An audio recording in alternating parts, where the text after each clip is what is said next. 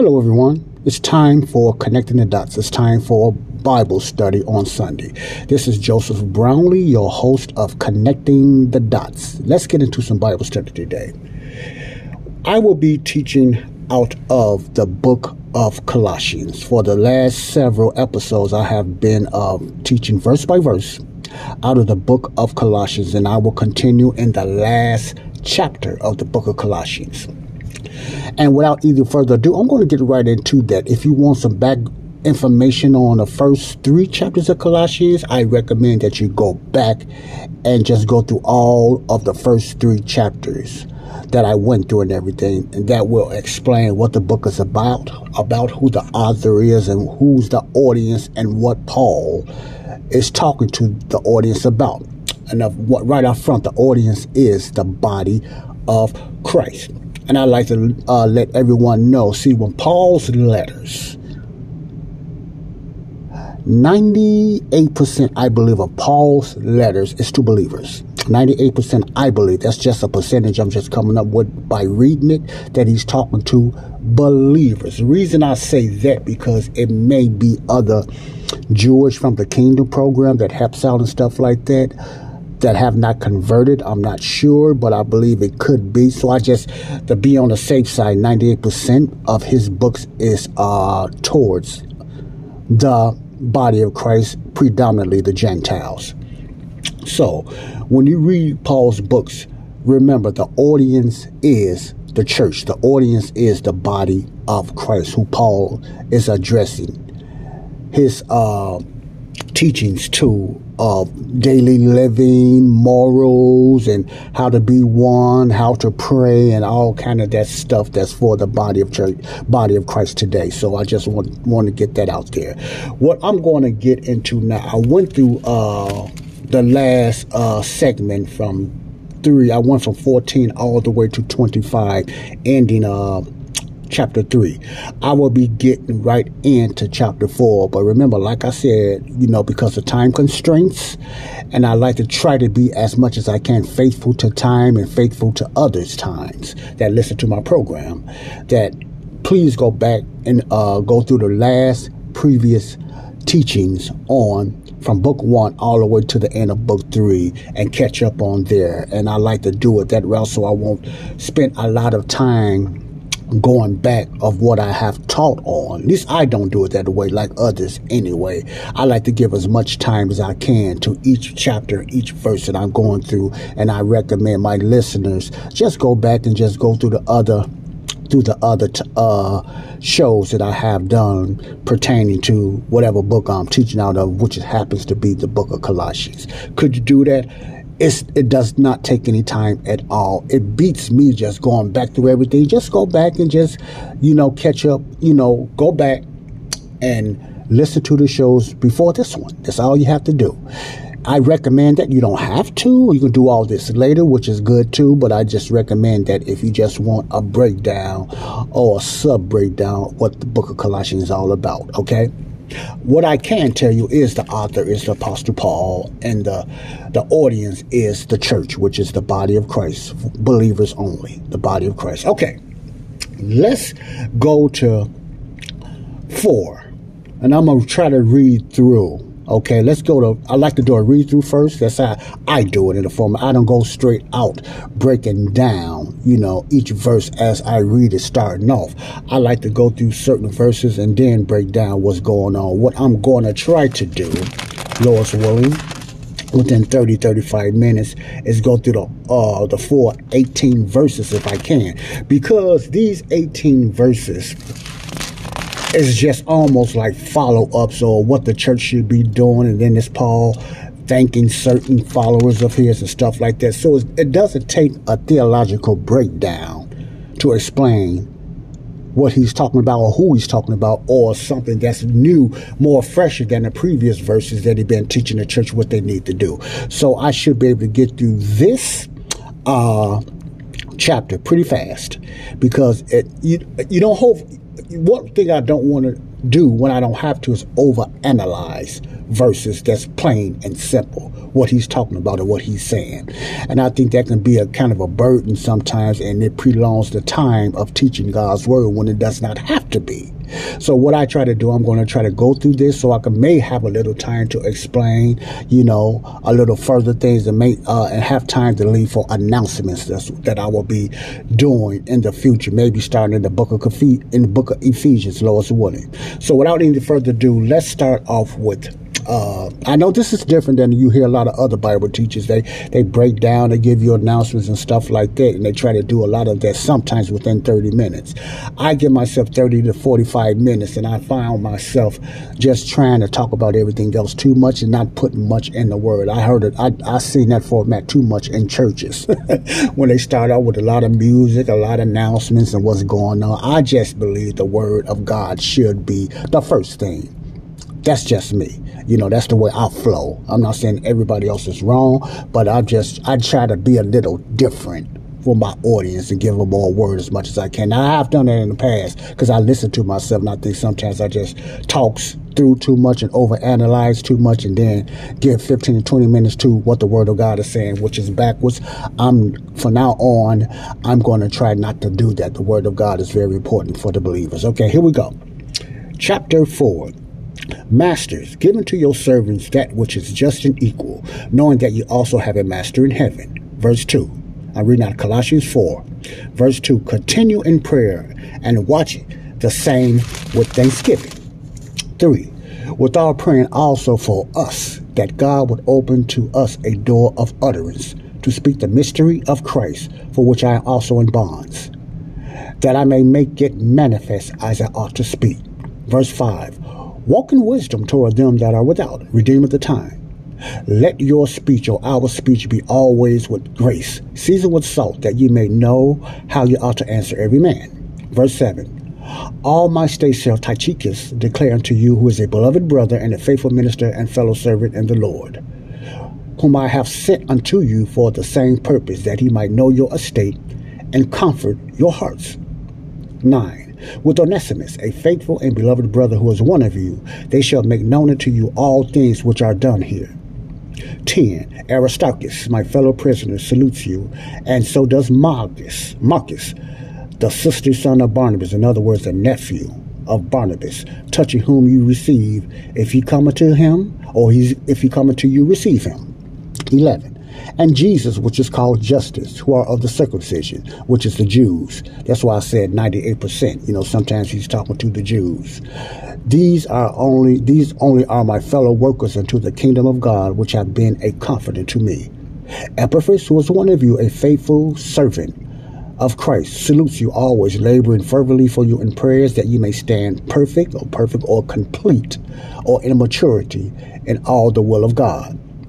For I bear him record that he hath a great zeal for you and them that are in Laodicea and them Hierapolis. 14. Luke, the beloved physician, and Demas greet you. 15. Salute the brethren which are in Laodicea and Nymphas, and the church which is in his house. And when this epistle is read among you, cause that it is read also in the church of the Laodiceans, and that ye likewise read the epistle from Laodicea. 17. And say to Archippus, take heed to the ministry which thou hast received in the Lord, that thou fulfill it. The salutation by the hands of me, Paul. Remember my bonds. Grace be with you. Amen. That's the 4 last verse of Colossians. It's pretty self-explanatory.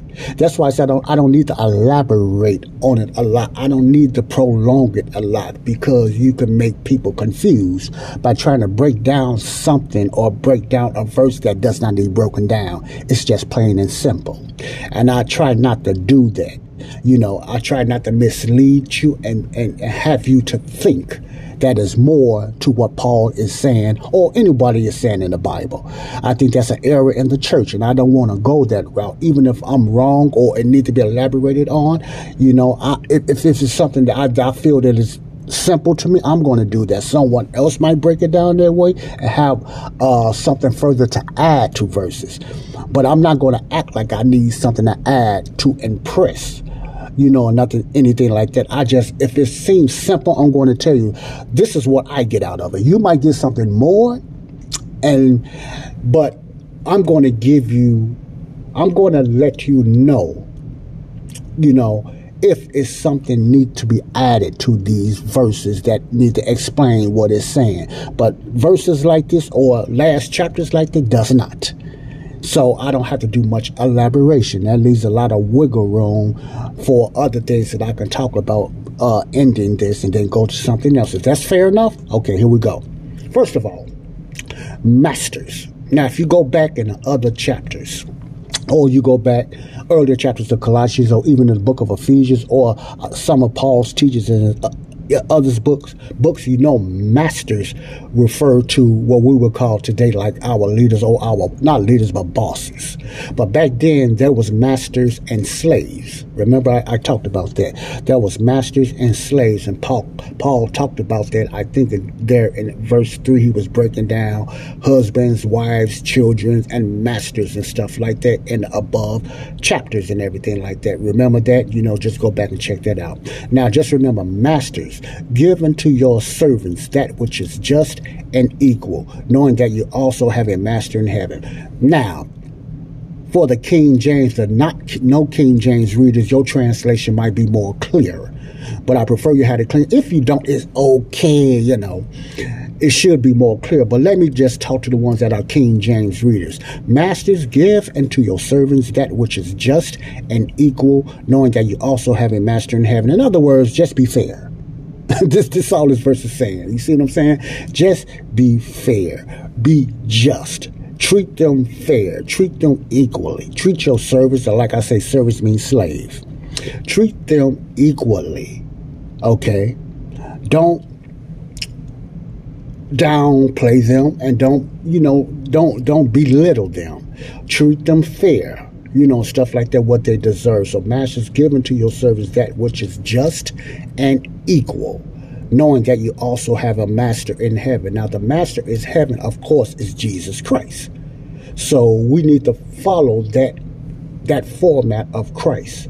Paul said, follow me as I follow Christ. We must follow that. So only one we should be trying to impress is Jesus Christ. So we should do things fairly and just when we have somebody under our wing. Now, today there's no masters and servants, you know, and, you know, the modern living ways, you know. Now, I'm not talking about the dictators, but I'm just saying masters and servants. We would look at this as our boss, you know, and we work for a boss, or just say, for instance, I'm a boss and I have someone working under me. Treat them fairly. That don't mean give them favoritism over nobody else. Give them his due or her due. Treat them fairly and equally in the Lord. Now, remember, Paul is telling this and telling believers to do this, not the world. I like to put a lot of emphasis on that. Paul is talking to believers, so you cannot go to your job and then try to expect your boss to be that way to you and something like that. No, this is, now the principle is good. You should treat everyone fair. That's why even unsaved can use these principles. See, so it is a lot of principles that the world can use that can benefit them and make their job easier and more fair. So when I tell you this is for the believers, that does not mean that the unsaved cannot use these principles as well, okay? Be fair, be just, okay? But remember, he's talking to the believers. It's not a requirement or commandment for the world. That's what I'm saying. It's just for the body. God is looking at us to do this, not so much the world. The world is of the world, and their spirits are there. They are not part of the family or the children of God. You know, we are. So this is a requirement for the church. It's almost like a commandment, not being under the law for the church, but it's not that for the world, but they can still use these principles and that'll benefit them at their work there. You understand what I'm saying? So, all right. Verse 2, continue in prayer and watching the same with thanksgiving. Self-explanatory, pray all the time. Now, what does that mean, pray all the time or continue in prayer?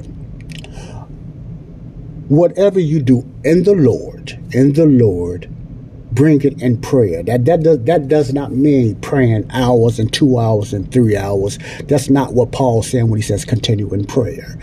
Continue in prayer. Make prayer. I'm going to give you an example. I'm walking down the street. I don't care if I'm going to the bus stop or 2 to 5 minutes away. I ask the Lord to be with me, guide me, give me awareness. See, simple prayers. Give me an awareness, direct me, help me to be alert. Simple talking to God, nothing fancy. Continue in prayer. Let everything be within. A simple prayer like that. Now, this does not mean that you go through every scripture or pick out something in the book of Psalms or, some other passages in the Bible, which is okay. You pray something that applies for the church today. You understand what I'm saying, church? Use prayers that's relevant for the day. Now, I'm not saying there's not no prayers that you can use in the Old Testament. But when you try to jump in those supernatural prayers and looking for God to move in a supernatural way, you would be most of the time disappointed because you can't take what God done in his time past through the prophecy program with Israel and pray that and expect it to manifest today. It had to be aligned. It got to be in the right program, which is a prayer the way Paul says pray in his letters, because that's for the church today. You got that? So continue in prayer with the right prayer and watch and sing with thanksgiving. Give all thanks to God. Do everything with thanksgiving. Even when you go through troubles, do it with thanksgiving. Not by what you feel, but what we must do to help us to go stronger. Verse 3. With our praying also for us, that God would open to us a door of utterance to speak the mystery of Christ, for which I am also in bonds. Now, praying also for us. Who is us? Paul is talking about himself, but he also is talking about the ones he sent to this church, Colossians church, this faithful church. Pray for them. See, Paul was in prison. This is one of his prison letters. So remember, he was in prison, so he's saying pray for us. Paul, even though he was led the majority of the time by the Holy Spirit, he still needs prayer because he suffered a lot. He was beaten pretty bad. He got ridiculed. A lot of his followers left him. So he needs that prayer. He needs that uplifting. So pray for us. What Paul is saying, that God will open a door, open unto us. There's more that he's not talking about himself. Paul said pray for them that's with him, to open up the utterance to speak the mystery. The mystery. That's the hidden truth, the hidden wisdom that Jesus revealed to Paul. The mystery that was never revealed to no one else. So remember that, the mystery. Paul is talking about the mystery. The mystery is sound doctrine that's only taught by the Apostle Paul, that was given to him by Jesus' heavenly ministry. So when Paul said that I speak the mystery, he's talking about the fellowship of the mystery that was only revealed to him, the sound doctrine that was only revealed to him. Give him the utterance, or open up the doors, or help. Pray that God will give him the boldness to speak the mystery, the sound doctrine that was only revealed to the Apostle Paul. Why? For which I am also in bonds. See? Let me read this again. With our praying also for us, I explain who the us is, that God would open to us a door of utterance. Utterance means speaking, talking. A door of utterance to speak the mystery which was only revealed to Paul, the hidden truth. The mystery is the majority of Paul's 13 letters that was only revealed to him. It's about 7 or 8 mysteries that was revealed to him. Paul said, give me the ability, or give me the speaking ability to preach the mystery or speak the mystery the correct way, for which I am also in bonds. Paul said, because of this mystery, listen closely, this message that I preach, this gospel that I preach, that's why I'm in jail. That's why I'm behind bonds. See, Paul did not get put in prison or persecuted because of the law message or the gospel of the kingdom like the 12 apostles. He did not get persecuted for that. He got persecuted because of the gospel, that other gospel, or that gospel he calls, that he was preaching. The gospel of the grace of God, the cross. That's why Paul is in bonds. That's what he said. That's why I'm in jail. Bonds mean that's why I'm in jail, because what I am preaching is another gospel. Okay, that's why I get preaching. Give me the utterance, verse 4, that I may make it manifest, or that I may make it clear as it ought to speak. Back to that, like I was explaining earlier. Give me the utterance. Give me the ability that I could be clear of what I'm saying. I have to be clear. It's important to be clear. When you teaching the gospel or teaching the word of God, be as clear as you can. Don't try to talk too fast. I don't care. You don't have to be a great orator. You could be a bad speaker, but at least be clear. And if you are a good speaker, still be clear. Don't overwhelm nobody with your education if you are very educated. But remember, it depends on your audience. Some audiences are more educated. You can get deep with them and use certain words. See, fancy words. Some audience are uneducated. I don't mean just in school, but not only a lack of education in school, but a lack of education of understanding and knowledge. You got to speak to them slowly. And you should know your audience before you even open your mouth. You should check out and know your audience. And when you speak to them, you cannot speak to everyone the same way unless it's just a big group. If it's a big group of educated people that understand certain lingo and uneducated, the number one thing comes to still speak plainly. You cannot go wrong, because the more educated understand you saying it plainly and in a more intelligent way, while the other ones only understand it in the plain way, so you still win. It's always, but if they are grouped off in certain educated classes, you speak to them and you stay at their level. It's all that's and very important when you speaking and communicating with someone. Stay at their level, okay? That I may make it clear as it ought to speak. 5. Walk in wisdom toward them that are without, redeeming the time. Walk in wisdom. Walk in wisdom is very important. Don't be so aggressive. Don't be so cocky. It's like a meekness. Even though you might know more than another, be humble with them. Be wise with them. Walk in wisdom toward them that are without the wisdom, redeeming the time. Use wisdom to them that don't have wisdom. Make things, again, plainly in wisdom.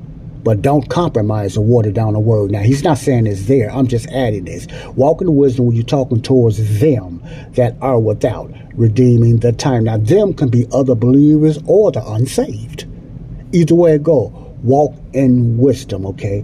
Verse 6, let your speech or your utterance or the way you talk be always with grace, seasoned with salt, that ye may know how you ought to answer every man. This is also very important. Let your speech, or let the way I talk, be always with grace, love, not with condemnation. There's a lot of ministers out there, and a lot of them mean well, that does the opposite. It's usually a condemnation. Now, there's a time for that, you know, so listen to me closely. There's a time for condemnation. It goes back again. You got to know your audience. You can't go to the audience the same way. You have to know your audience. But walk in wisdom toward them that are without, redeeming the time. Let your speech be always with grace, seasoned with salt. What does salt? Salt is a preserver. Salt gives certain foods flavor, correct? Seasoned with salt. Jesus used salt and light a lot. So make sure you have the right flavor. You know, make sure they're getting something out of it that it can preserve them and help them to grow. Help them to grow. So let our speech be, or the way we talk to someone, whether someone, a brother and sister in Christ, or someone that's not saved that we're trying to bring to Christ, with grace, seasoned with salt. Don't compromise. Just let it be seasoned with grace and love, that ye may know how to you ought to answer every man. People will have questions if you speak clearly to them and you try to get it in a way that they can understand. That's why I was talking about that earlier. It's very important to do that. I talk like that. It just comes natural. I try to talk slow so you can understand what I'm saying. See, you go a long way. That way people will have questions and you should have an answer. Paul said you ought to answer. You ought to be able to know and ought to answer every man. If you make it clearly to someone, then they can come back and ask you a question, and you are to be able, or supposed to be able, to answer them back. Okay? All right. 7. All my state shall Tychicus declare unto you, who is a beloved brother and a faithful minister and fellow servant of the Lord. Now, Tychicus is one of Paul's proteges, one of his followers. He sent Tychicus to declare unto you, who is a beloved brother. See, Paul was in prison, so he sent Tychicus. This is not Paul talking to him personally. He sent a message through Tychicus. Declare unto you, who is a beloved brother and a faithful minister and fellow servant in the Lord. All my state shall Tychicus. In other words, Tychicus will be sending this to you. Declare unto you, who is a beloved brother and faithful minister and fellow servant in the Lord. This message is coming from Tychicus. From Paul. It's Paul's words, but it's coming from Tychicus. Paul sent Tychicus, okay? Very self-explanatory. Verse 8, whom I have sent, he's explaining it more here about Tychicus, whom I have sent unto you, like I just said, for the same purpose, that he might know your estate and comfort your hearts. I don't have to explain it, right? Why did he send Tychicus? To know how everything is going with you guys. See? To know how everything is going. So he could know your estate, so he could know where you're at, you know, and comfort your hearts. If you're down, he's there to comfort you. If you're not, he's there to encourage you. He needs to know what's going on. See, Paul was very concerned. He loved his followers, and he wanted to know how they was going and how their estate was, which is very important. We as the church should be the same way. Verse 9, with Onesimus, a faithful and beloved brother. Now, with Onesimus, that means Onesimus was with him. Remember the story of Onesimus? You go to the book of Philemon. And I believe that's the same Onesimus. With Onesimus, a faithful and beloved brother, who is one of you, they shall make known unto you all things which are done here. Tychicus and Onesimus, both of them were sent by Paul.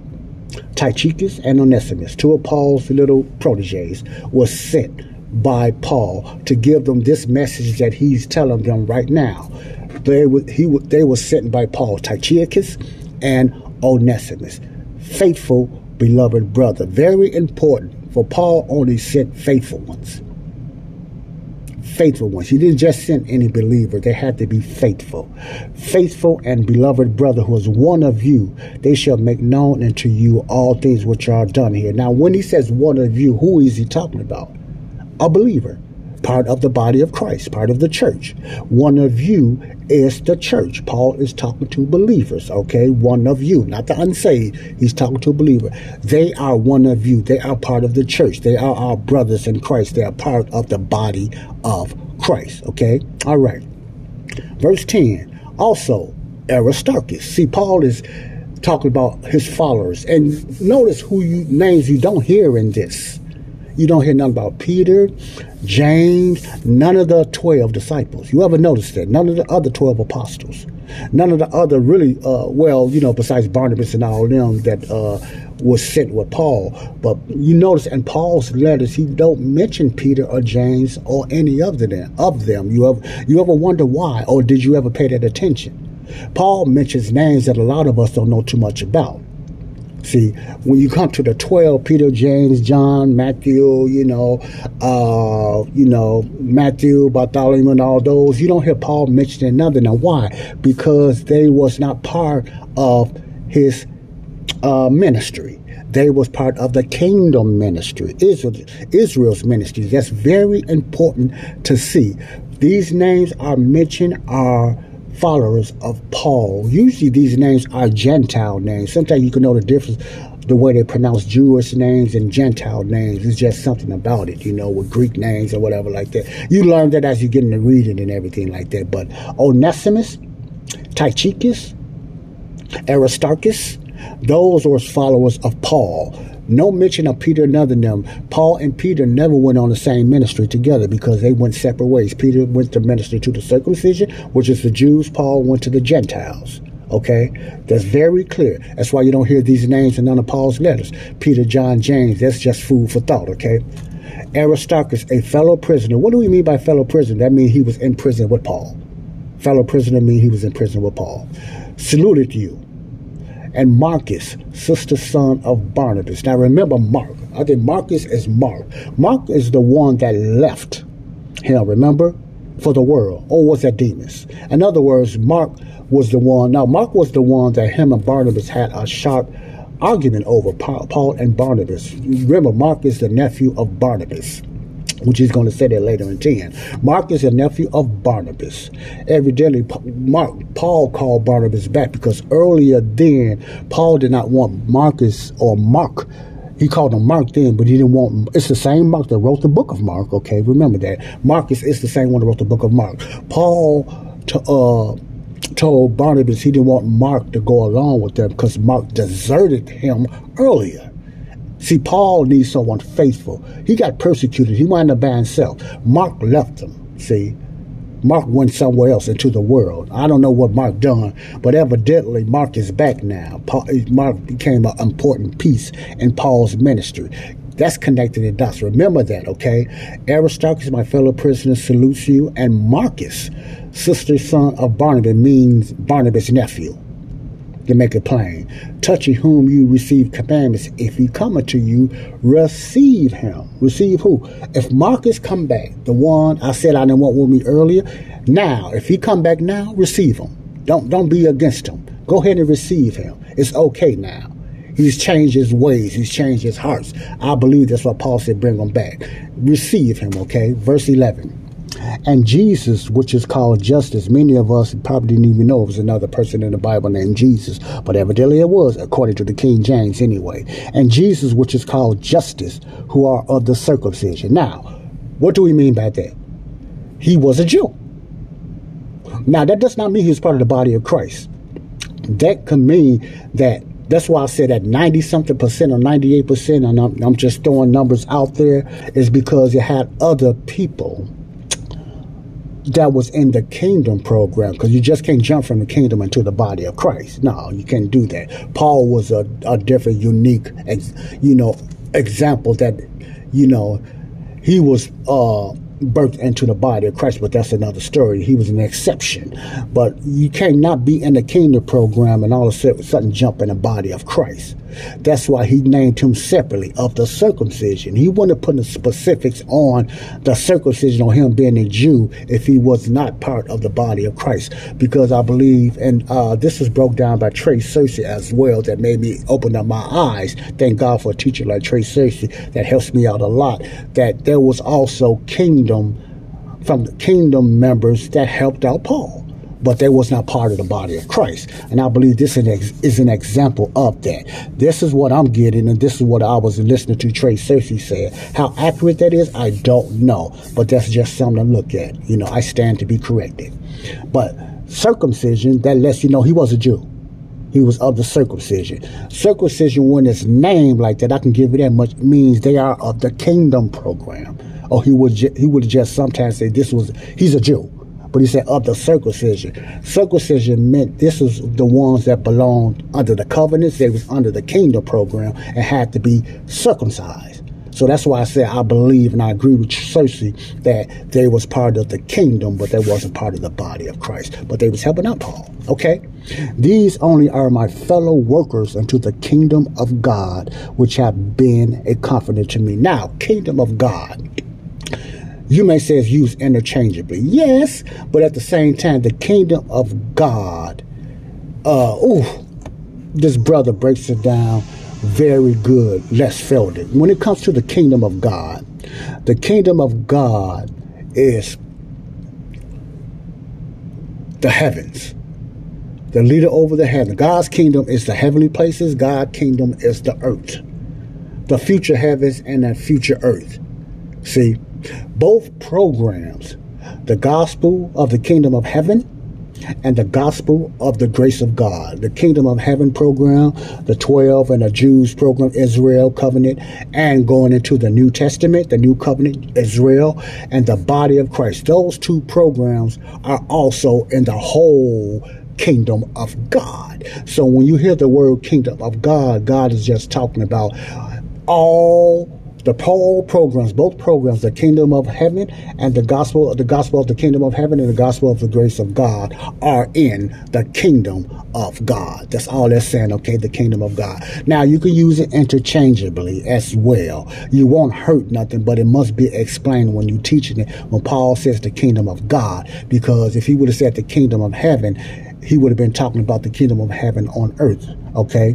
Remember, the heavenly kingdom hasn't come down yet also for Israel. So there is a heavenly kingdom that will come down on earth. But the kingdom of God is just, you know, all the things that's ran by God, the heavens and the earth, all spiritual things and everything, including the body of Christ, including the kingdom church. Okay. That's within the kingdom of God. All right. Verse 12, Epaphras, who was one of you. Now, you see the difference. Now, who was, what did I say the last time? He said, one of you. He's one of you. He's part of the body of Christ. He's a Gentile. See how he just separates circumcision, justice, who are of the circumcision, justice, who are of the Jews, the kingdom program. Here in 13, he says, Epaphras, who was one of you. He's part of the body of Christ. He's a Gentile. A servant of Christ salutes you always, laboring fervently for you in prayers, that you may stand perfect and complete in all the will of God. Remember, perfect means what? Mature. So that you may stand mature and complete. Remember, in the King James Bible, when you see perfect, it just means you are mature and complete in all the will of God. That's very important, to be mature in the things of Christ. Okay. 13. For I bear him record that he hath a great zeal for you. Who? Epaphras. Remember, this is connecting the dots. 12 and 13, when he says him, he's talking about Epaphras, the one I just read about. For I bear him record, I bear Epaphras record, that he hath a great zeal for you, and them that are in Laodicea, and them in Hierapolis. Luke, the beloved physician, and Demas greet you. Remember Luke. Luke, the one who wrote the book of Luke, and he wrote the book of Acts. Luke wrote the book of Luke, and he also wrote the book of Acts. Remember that, okay? So, and Demas, remember Demas. Demas also left Paul for the world. You know, all this Demas also left Paul for the world, okay? So that's very important to understand, okay? Okay, Demas left Paul for the world. Okay, I was saying goodbye to someone. All right. 15, salute the brethren which are in Laodicea and Nymphas, and the church which is in his house. Now, Nymphas, there's a little, Nymphas in some translations or some commentaries is mentioned as a woman, a female. King James mentions Nymphas as a he. Which one? I don't know. But I'm just going to go for what I'm reading out of King James, because Nymphas is mentioned as being a female, you know, because indeed I believe some translations say her house, because they got a little study on that. But here is just that Nymphas and the church, which is in his house. So I'm going to stick with this. I'm not going to say this is correct, but I'm going to, since the King James, what I'm reading out of, your book or your translation may say her. I'm not going to say you're wrong, but I'm just reading out of King James, Nymphas and the church which is in his house. Salute them. Okay, 16. And when this epistle, remember epistle means letter. And when this letter is read among you, cause or make sure that it be read also in the church of the Laodiceans, and that ye likewise read the epistle from Laodicea. Make sure this letter that is brought to me from Tychicus and Onesimus and all the ones I was talking about is read through these different churches. See, these are churches. One body, body of Christ, the Laodicean church, okay? The Laodicea church.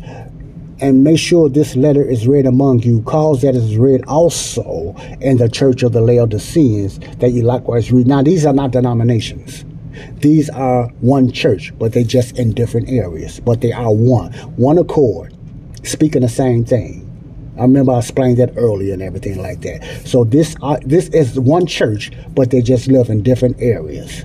They are still one church, reaching out to each other. They're not stretched out like denominations. They're denominations. Most denominations just reach out to their own denominations. They're segregated in a sense. They spread it out.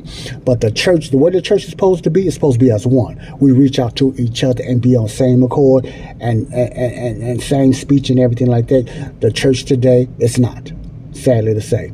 17, I say to Archippus, who's another one, Take heed to the ministry which thou hast received in the Lord, that thou fulfill it. Archippus, hold on. Remember the sound doctrine that I told you. Paul is saying somewhat. Take heed. Stay faithful. Stay faithful to the ministry which thou hast received in the Lord, that thou fulfill it. Stay faithful. Make sure you stay faithful and stand and fulfill that ministry. Don't branch off. Don't branch out. Stay faithful on what I told you, no matter what.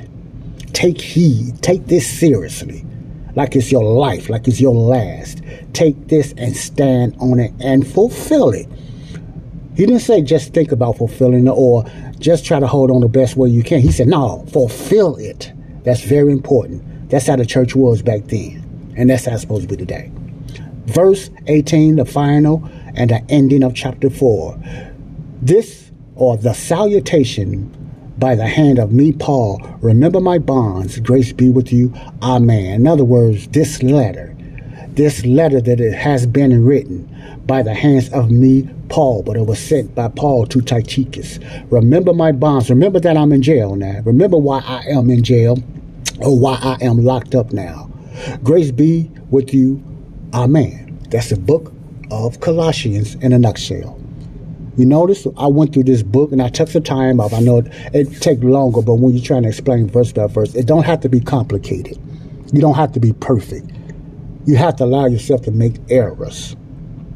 And we would not make errors if we just slow down and read it literally and don't try to expand on it all the time when it don't need no expanding on. And I tried not to expand on it, but, you know, some from the King James lingo, you know, I had to just explain it to the King James reader because of the old English literature, the old English that we don't use today. That's why I had to be explained. It's some translations, even the Living Bible, which are okay, explains it. In other words, breaks it down more in a literal way. You have to be careful with paraphrasing and stuff like that, no doubt, which the Living Bible is just a paraphrasing, which I don't use that for study or breakdown. No. But it makes it more simple and more modern and plain, but without taking away from the inerrant word of God. You follow what I'm saying? Okay. All right. That's the end of Colossians. In the future, Lord's willing, I'm going to do a verse by verse teaching on the book of Ephesians. I will give you an update because I'm going to do it the same way. Go right into it and give you a teaching on the book of Ephesians. You will see so much of a similarity in these two books, Ephesians and Colossians. I call them like twins. Ephesians just happen to have two extra chapters, 6 chapters, while Colossians has 4. But they have somewhat of a flavor that's kind of taste alike, if I could say that in a metaphorical way, you know. But I will be getting into the book of Ephesians as well, along with other things and other guest audio teachers as well, and connecting the dots. Until then, I love you all. God bless you all. I hope you got something out of the whole book. Go back and go through this study over and over as much as you can. And whenever the Holy Spirit leads you to look deeper in certain things, just continue to do that, because some things I may miss. And the Holy Spirit want to guide you to real truth. He's the only one, okay? But remember, when you read and study the Bible, make it simple. When you're trying to teach someone, make it simple. Don't try to add nothing to certain verses that don't need added to. That's not a 2-hour verse. You don't need to be taking on 30 minutes or 2 hours on no verse. That's your flesh. You're trying to get too deep in something you don't need to get deep, and the people are lost. Whatever is simple, it's simple. Take the word of God literally and just try to break it down when it needs to be broke down, especially the King James Bible, okay? That's why you have to be careful with other translations. They try to make it too modern, and then they lose the wrong meaning of what is really God is really trying to say through his word. So that's why you need the help of the Holy Spirit to guide you through. You understand what I'm saying? Okay, this is Joseph Brownlee, Connecting the Dots. I hope you got something out of this. God bless you all. Until next time, remember, you don't have to be saved first to be forgiven. You have already been forgiven. Now, a gateway or a pavement has been opened for you to be saved. That's good news. That's the ministry for the church today of reconciliation. God bless you. Bye-bye. Peace out.